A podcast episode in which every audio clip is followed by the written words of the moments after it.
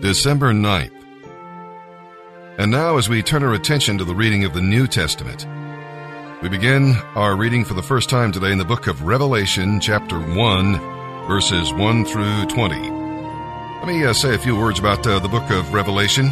John was a Roman prisoner on the Isle of Patmos when uh, God gave him this revelation of Jesus Christ. The book reveals Jesus Christ, the priest king, the judge of the churches, the creator, the redeemer, the Lord of history, the conqueror, and the bridegroom. The key name for Christ in this book is the Lamb. John never lets you forget that Jesus died for the sins of the world. Now, another key word is throne. It's used over 40 times. The revelation describes the conflict between the throne of the Lamb in heaven and the throne of Satan on earth. As John writes, he depicts worship in heaven and warfare on earth. And the Lord is the victor. Listen, no matter how dark the day or how strong the forces of evil, the Lamb of God wins the victory. The key verse is in chapter 1 verse 19. John is told to write, the things which you have seen, and the things which are, and the things which will take place after this. Revelation chapter 6 through 19 parallels Matthew 24 and Mark 13 in describing the day of the Lord or the uh, tribulation. While good and godly people disagree on the details of interpreting John's numbers and symbols, most do agree that the last days will be marked by the increase of evil, the rise of a world government and world ruler, the attempt of Satan to destroy God's people, the uh, pouring out of God's wrath on a rebellious world, and the return of Jesus Christ to deliver his own and establish his kingdom. Well, as uh, you listen, don't get lost in the details, but uh, try to see the big picture and keep in mind that John wrote this book to encourage believers who are going through persecution. Revelation is the climax of the Bible, the fulfillment of what God started in Genesis. And in chapter 1, we'll see that before John describes end time events, he describes the Lord Jesus and reminds you and me of who he is and what he has done. According to verse 5, he is the faithful witness, the prophet, the firstborn from the dead, the priest, and the ruler over the kings of the earth. In other words, he's king. He's also the Savior, who has made his people a kingdom of priests. Never forget that Jesus shed his blood for you, and that his blood cleanses, redeems, and overcomes. Now, when John was in the upper room with Jesus, he, he leaned on Jesus' bosom. But when he saw the glorified Christ, he fell at his feet as a dead man. Like John, we must begin with worship if God's revelations in this book are uh, to have any meaning whatsoever to us. One day there shall be no more death because Jesus has conquered death. When you know him as Savior and Lord, you need not fear the future. He has the keys in his hand. And with that, Let's begin our reading now in the New Testament in the book of Revelation. December 9th, Revelation chapter 1, verses 1 through 20. This is a revelation from Jesus Christ, which God gave him concerning the events that will happen soon. An angel was sent to God's servant John, so that John could share the revelation with God's other servants. John faithfully reported the Word of God and the testimony of Jesus Christ, everything he saw.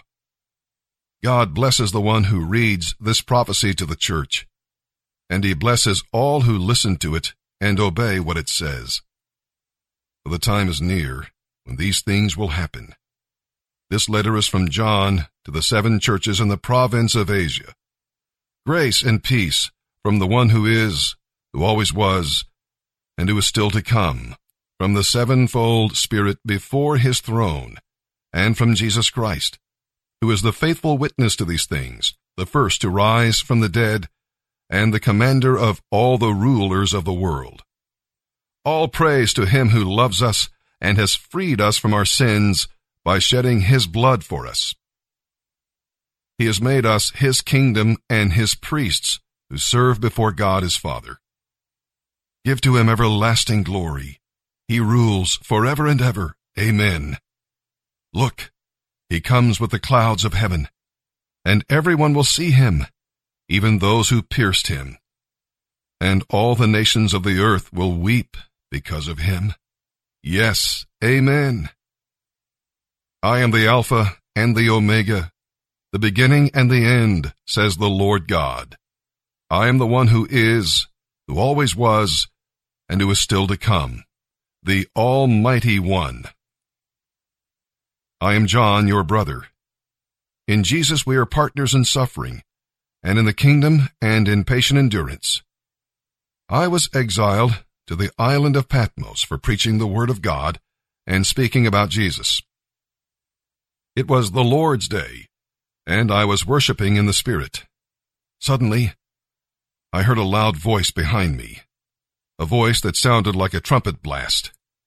It said, Write down what you see and send it to the seven churches Ephesus, Smyrna, Pergamum, Thyatira, Sardis, Philadelphia, and Laodicea.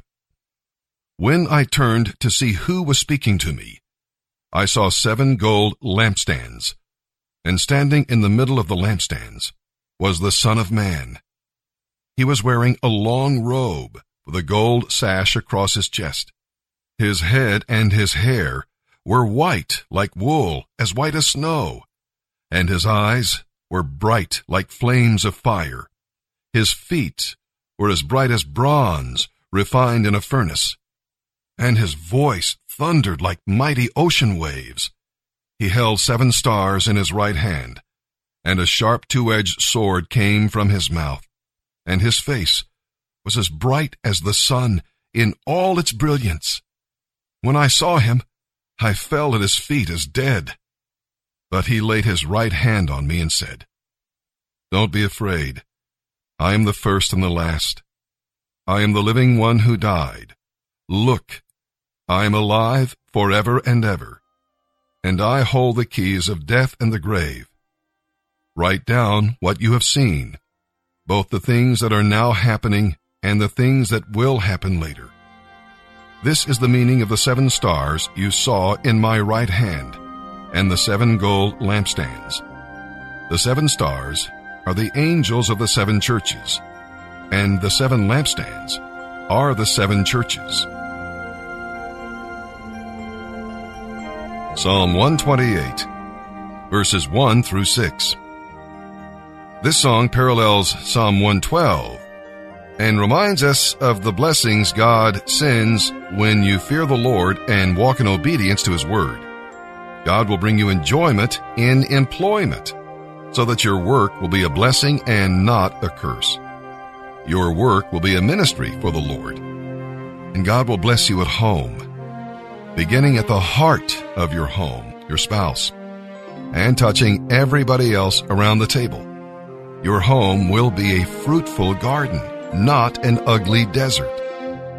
The blessing will then spread to the city and the nation, and it will go from generation to generation.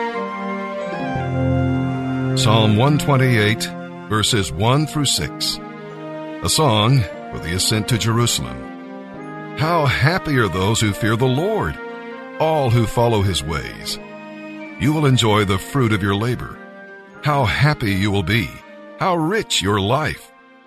Your wife will be like a fruitful vine, flourishing within your home. And look at all those children. There they sit around your table, as vigorous and healthy as young olive trees. That is the Lord's reward for those who fear him. May the Lord continually bless you from Zion. May you see Jerusalem prosper as long as you live. May you live to enjoy your grandchildren. And may Israel have quietness and peace.